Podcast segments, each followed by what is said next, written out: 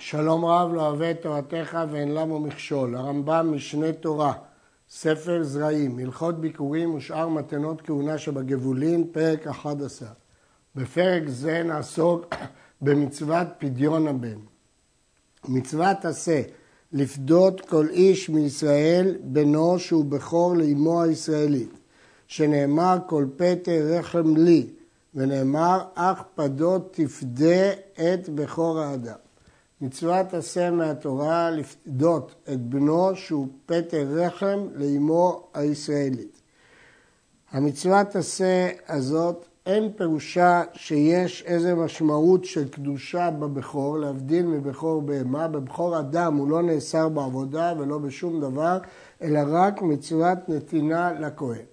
אמנם הרמב"ם בספר המצוות משמע שיש מצוות הקדשה ויש מצוות פדיעה, בכל אופן אין קדושה בבכור עצמו, אלא רק מצווה לתת לכהן.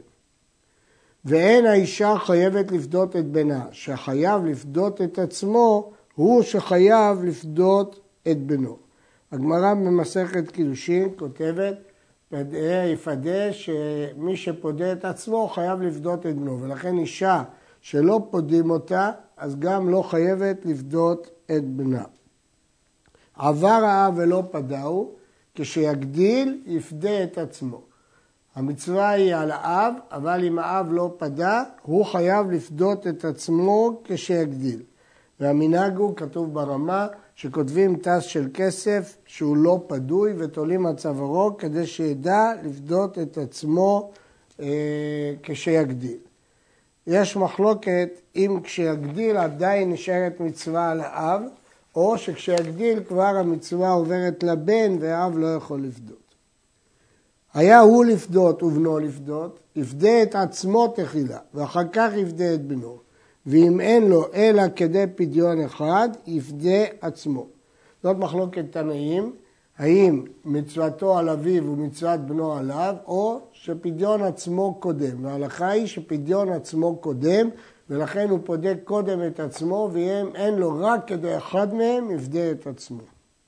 היה בינו לפדות, והגיע העת לעלות לרגל, ואין לו כדי לזה ולזה, אין לו מספיק ממון גם כדי לעלות לרגל וגם כדי לפדות את הבן, פודה את בנו, ואחר כך עולה לרגל, שנאמר, כל בכור בניך תפדה, ואחר כך ולא יראו פניי ריקם. יש פה חידוש, שהרי לכאורה עלייה לרגל זו מצווה עוברת, ואילו פדיון הבן יכול לקיים אחר כך כשישיג ממון, אבל אף על פי כן, בגלל שזה גזירת הכתוב, בגלל שהתורה למדה אה, סמיכות של שני הדברים הללו יחד, כל בכור פניך תפדה, ורק אחר כך ולא יראו פניי ריקם. הפודה את בנו מברך אשר קידשנו במצוותיו וציוונו על פדיון הבן, וחוזר ומברך שהחיינו. ואחר כך נותן הפדיון לכהן. ובכן, אה, אדם שפודה בכור, את בנו הבכור, מברך שתי ברכות. ברכה אחת על פדיון הבן, שהיא ברכת המצוות, עובר לעשייתם, וגם שהחיינו כפי שמפורש בסוף מסכת פסחים, שהאבא הוא שמברך שהחיינו על המצווה, ולא הכהן על רווח הממון. גם את ברכת שהחיינו, לפי הרמב"ם, צריך לעשות אותה לפני הפדיון. וגם אם הוא בירך כבר שהחיינו בשעת המילה, חוזר ומברך בשעת הפדיון. יש דעות שאת ברכת שהחיינו מברכים אחרי הפדיון, אבל הרמב"ם פוסק שגם אותה מברכים לפני הפדיון. ואם פדה עצמו, מברך לפדות הבכור, הוא מברך שהחיינו. לפי דעת הרמב"ם בהלכות ברכות, כפי שהוא למד בגמרא במסכת פסחים, יש הבדל ממצווה שאדם עושה בעצמו לבין אם הוא עושה על ידי אחר. כאשר הוא עושה עבור מישהו אחר, הוא מברך על, על המילה, על פדיון הבן. אבל כשהוא מל את בנו, או כשהוא פודה את בנו, אז הוא מברך למול את הבן, או לפדות את הבן. הגאונים תקנו ברכה נוספת, מקדש ישראל בפדיונם, ברכה ארוכה, כדרך ברכות הגאונים. הרמב"ם לא הביא אותה, יש שנוהגים לומר אותה בלי ברכה, אבל הרמב"ם לא הזכיר כלל ברכה זו. אה, מצווה זו נוהגת בכל מקום ובכל זמן, ובכמה פודהו בחמש סלעים, שנאמר, ופדויה מבין חודש תפדה, בין בכסף, בין בשווה כסף, מן המיטלטלין שגופן ממון כעניין השקלים. לפיכך אין פודים בקרקעות ולא בעבדים שני שהם כקרקעות ולא בשטרות לפי שאין גופן ממון ואם פדהו בהם אינו פדוי. כן, ההלכה היא שהם נפדים רק בדבר שגופו ממון, כלומר לא בשטר חוב, אלא בדבר שגופו ממון ויכול להיות כסף ויכול להיות שווה כסף. אין חובה לפדות דווקא בכסף, אבל צריך להיות מיטלטל. ולכן אי אפשר לפדות בקרקעות ולא בשטרות, אפילו בדיעבד אם הוא פדה בהם, אין בנו פדוי. כתב לכהן שטר חוב שהוא חייב לו חמש סלעים, הוא לא נתן לו שטר חוב שמישהו אחר חייב עליו כמו בהלכה הקודמת, אלא הוא כתב לו שהוא מתחייב לתת לו חמש סלעים, חייב ליתן לו, ובנו אינו פדוי. הוא חייב ליתן לו מפני שהוא מתחייב, אבל בנו אינו פדוי. מדוע? כי זה שטר, ולמרות שזה שטר על עצמו, סוף סוף זה שטר, ולכן בנו אינו פדוי.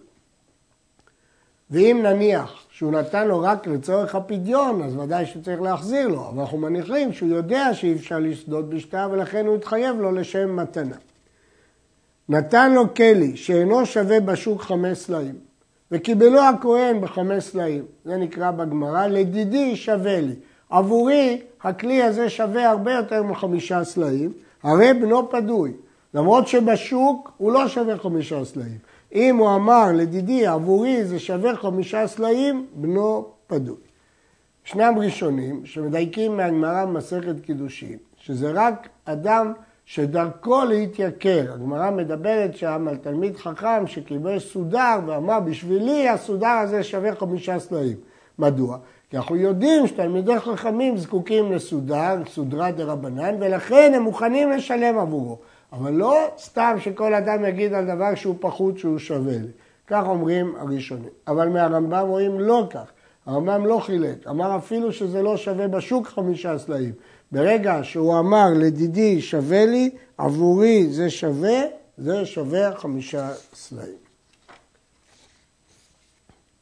יש דנים שאולי אפילו אם זה לא שווה פרוטה, שלא כמו בקידושין, שצריך להיות שווה פרוטה, מפני שבפדיון הבן אין דין, יש דין של כמות הכסף, ואם זה לדידי שווה לי זה מספיק.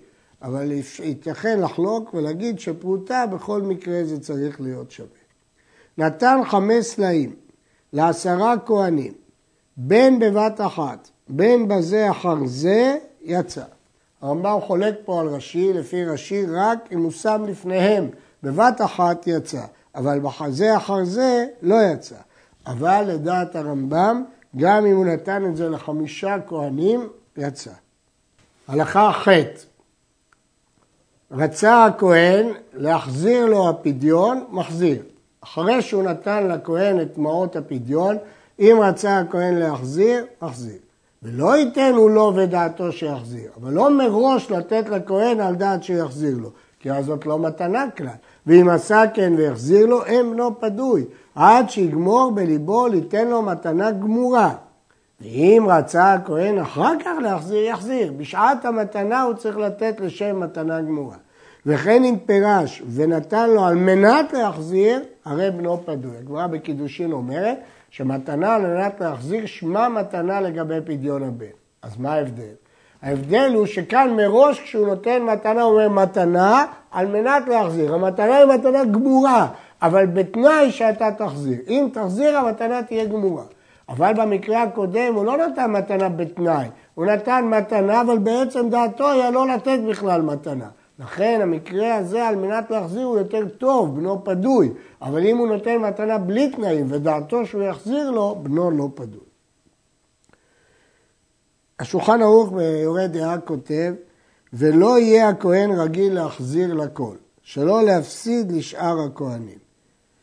אה, בפתחי תשובה כתוב שבימינו שהכהנים אינם מיוחסים, אז דווקא צריך להחזיר כדי לצאת מספק.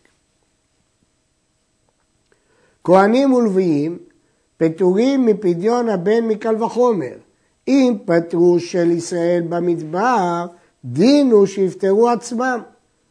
כתוב בספר במדבר, פרק ג', שקח את הלוויים תחת כל בכור. כלומר, שקדושתם של הלוויים הפקיעה את קדושתם של ישראל במדבר.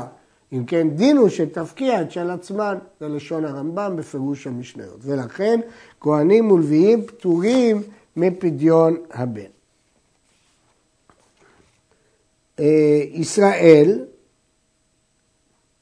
הבא מן הכהנת ומן הלוויה, פטור, שאין הדבר תלוי באב אלא באם, שנאמר פתק רחם בישראל, פתק כל רחם בבני ישראל.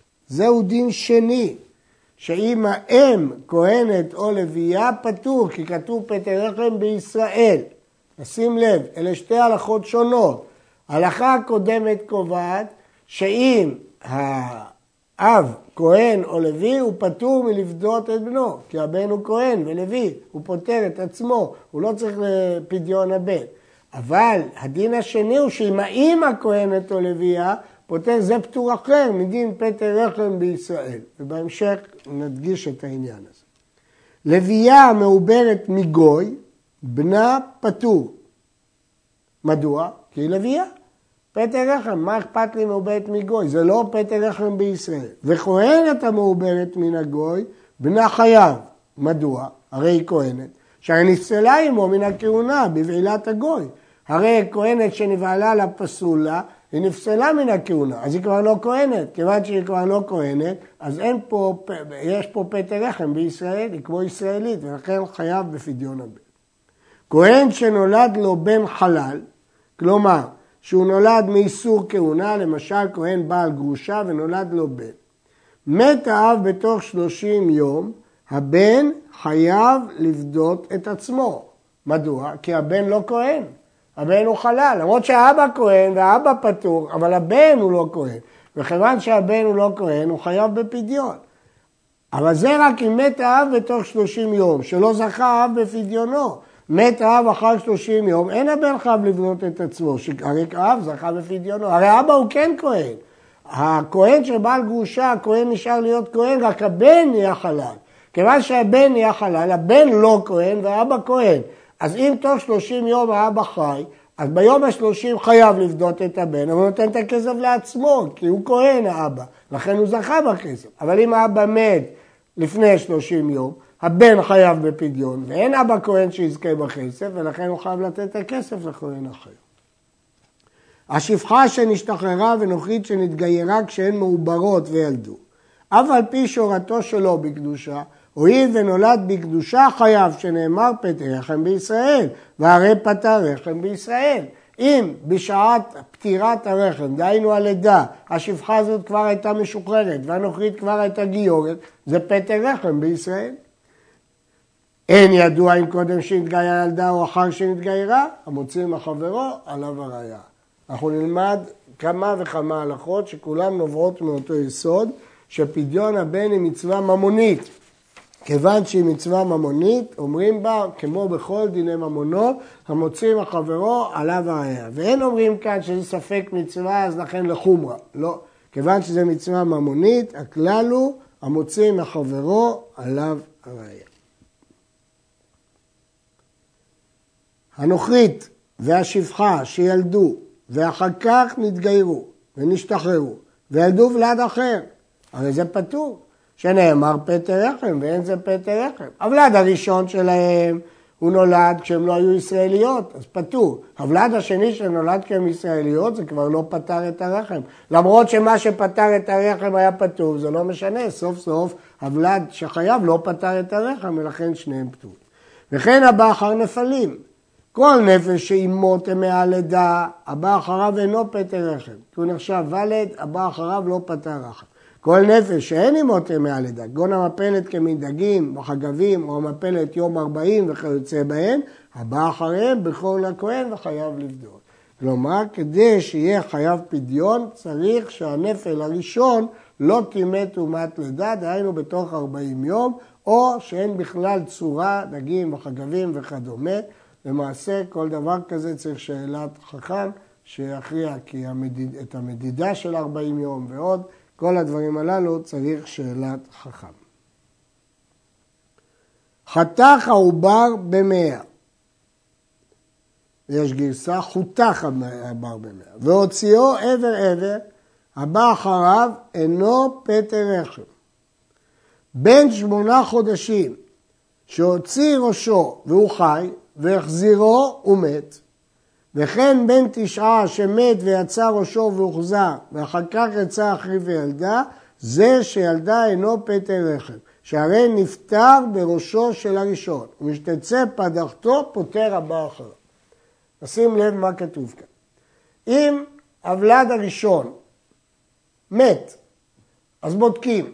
אם הוא הספיק להוציא את הראש כשהוא חי, למרות שהוא החזיר אותו, הרי ודאי שזה כבר אה, נקרא ולד, והבא אחריו איננו פטר רחם.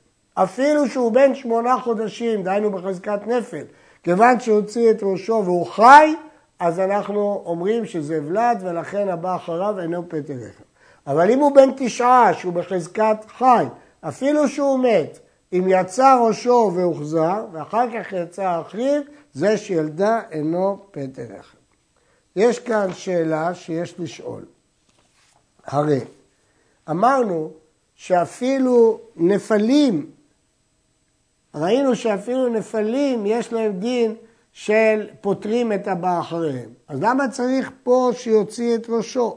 צריך לומר שמה שדיברנו שם, כשהם יצאו, כולם, כיוון שהם יצאו כולם, לכן אפילו שהם נפלים אחרי 40 יום, הם פתרו את הרחם והבא אחריו אינו בכור. פה מדובר שהוא הוציא רק את ראשו ולא יצא.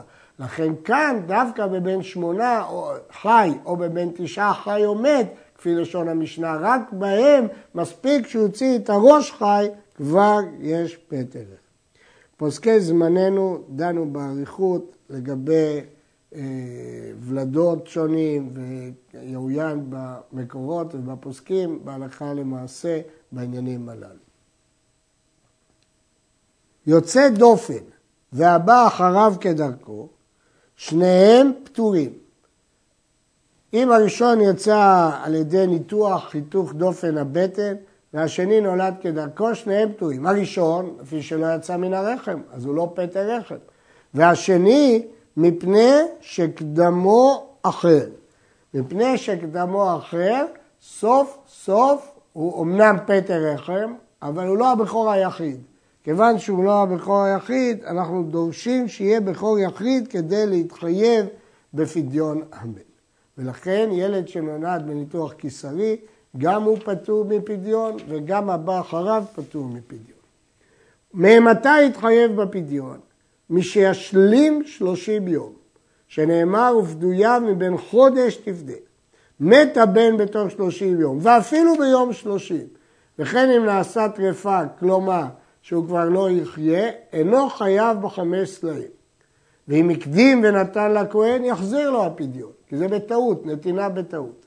מת אחר שלושים יום, חייב בפדיון, ואם לא נתן, ייתן. כיוון שעברו שלושים יום, הוא כבר יתחייב אפילו שהוא מת אחר כך. לגבי חישוב השלושים יום, יש דעות בפוסקים כאן, ולמעשה כדאי לשאול שאלת חכם, כי יש מקרים שסומכים על כ"ט יום, 12 שעות ותשצ"ג חלקים. כל הדברים האלה יש לעיין בפוסקים, הלכה למעשה, לשאול רב, מתי בדיוק זמן הפדיון לפי זמן הלידה. מי שפדה בנו בתוך 30 יום, אם אמר לו מעכשיו, אין בנו פדוי, כי הפדיון הוא רק אחר 30 יום. ואם אמר לו לאחר 30 יום, כלומר, אני נותן לך את המעות עכשיו, אבל הפדיון יחול אחר 30 יום, אף על פי שאין המעות קיימים לאחר 30 יום, בנו פדוי.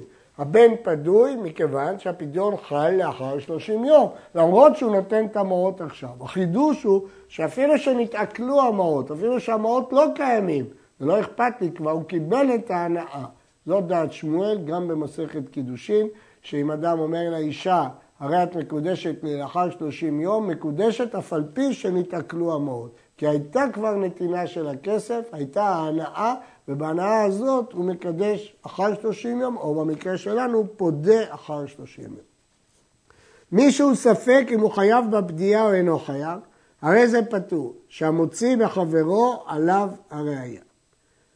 הסברנו שזה ספק ממוני ולא ספק איסורי. מת האב בתוך שלושים יום, הרי הבן בחזקת שלא נפדה, עד שיביא ראיה שאביו פדה הוא קודם שימות, כי רוב האנשים לא פודים בתוך שלושים יום, אין אדם פורע תוך זמנו. מת האב לאחר שלושים יום, הרי הוא בחזקת פדוי, עד שיודיעו שלא נפדה, כי אנחנו מניחים שאבא קיים את המצווה בשעתה. מי שלא ביקרה אשתו, וילדה זכר ונקבה, ואין ידוע זה מהם יצא ראשון. יש תאומים, זכר ונקבה, אבל לא ידוע אם הזכר יצא ראשון או הנקבה. זה ספק, אין כאן לכהן כלום, כי המוציא מחברו עליו הראיה. ילדה שני זכרים, אף על פי שאין ידוע איזה מהם הבכור, אין פה בכור מסוים, אבל ברור שאחד משניהם בכור, נותן חמש סלעים לכהן. מת אחד מהם בתוך שלושים יום, פטור, שהמוציא מחברו עליו הראיה, אולי הבכור מת בתוך שלושים יום, אז פטור. מת האב, בין בתוך שלושים יום, בין לאחר שלושים יום, בין שלא חלקו אחים, בין שחלקו, יינתן מהנכסים חמש תאים לכהן שכבר נתחייבו הנכסים. האבא הניח נכסים ומת. למרות שהוא מת בתוך שלושים יום, ולמרות שהאחים חלקו, חייבים לשלם מהנכסים. זאת מחלוקת רבי מאיר ורבי יהודה במשנה, ומה הנימוק לזה? ברור שהנימוק הוא ששעבוד של פדיון חל בתוך שלושים. למרות שמצוות פדיון היא רק אחר שלושים, ואם הוא מת בתוך שלושים הוא פטור, אבל השעבוד על הנכסים חל בתוך שלושים. כיוון שהשעבוד על הנכסים חל בתוך שלושים, אז אחרי שלושים נפרעים מן הנכסים, כי הנכסים כבר השתעבדו.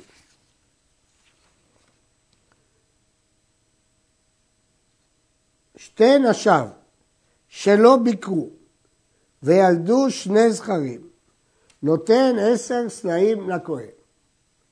כיוון שברור שהוא חייב פעמיים במצוות פדיון על שני בכורים. נתן עשר סלעים לכהן ומת אחד מהם בתוך שלושים יום. אם לכהן אחד נתן, יחזיר לו חמש סלעים, כי ברור שהוא חייב רק חמש ולא עשר. ואם לשני כהנים נתן, אינו יכול להוציא מהם, כי כל כהן יגיד לו, שלי לא מת, השני מת. שהרי לא עיין פדיון זה על בן זה, זה לא מסוים, הבן הזה, הוא לא ציין איזה בן תמורת איזה בן. וכל אחד מהם יכול לומר, החזר מחברי, אולי שלא מת, לא, לא שלי מת. שתי נשיו שלא ביקרו, שילדו זכר ונקבה, או שני זכרים ונקבה, נותן חמש סלעים לכהן, שאי אפשר שלא יהיה זכר אחד מהם פטר לחם. אנחנו לא יודעים. יכול להיות שהשני הקדים אותו הנקבה, אבל ברור שאחד היה זכר, לכן ודאי שצריך לתת חמש סלעים. ילדו שתי נקבות וזכר, או שני זכרים ושתי נקבות, ואין ידוע איזה נולד ראשון, אין כאן לכהן כלום, שאני אומר נקבה נולדה תחילה, ואחריה זכר. אולי אחת ילדה נקבה, וזאת שילדה תאומים ילדה קודם נקבה ואחר כך זכר. שתי נשם, אחת ביקרה ואחת לא ביקרה, וילדו שני זכרים ונתערבו, נותן חמש תנאים לכהן, כי ברור שאחד חייב. מת אחד מהם בתוך שלושים יום, אב פטור, כי אולי הבכור מת. מת האב, יינתן מהנכסים חמש תנאים, כפי שכבר הסברנו, שהנכסים ישתעבדו לפדיון הבן. ילדו זכר או נקבה, או שני זכרים ונקבה, אין כאן לכהן כלום. שאני אומר, זו שלא ביקרה ילדה נקבה תחילה ואחריה זכר, וזו שביקרה ילדה זכר, אז זה ספק פטורים. שתי נשים שלשני אנשים שלא ביקרו, אבל אנשים שונים, וילדו שני זכרים ונתערבו. זה נותן חמש תאים וזה נותן חמש תאים. למרות שאי אפשר לזהות הבכור הוא של מי, ברור שלכל אחד יש בכור. נתנו, ואחר כך מת אחד מן הבנים בתוך שלושים יום. אם לשני כהנים נתנו, אין יכולים להוציא מידה. כי כל אחד יטען, זה אצל השני.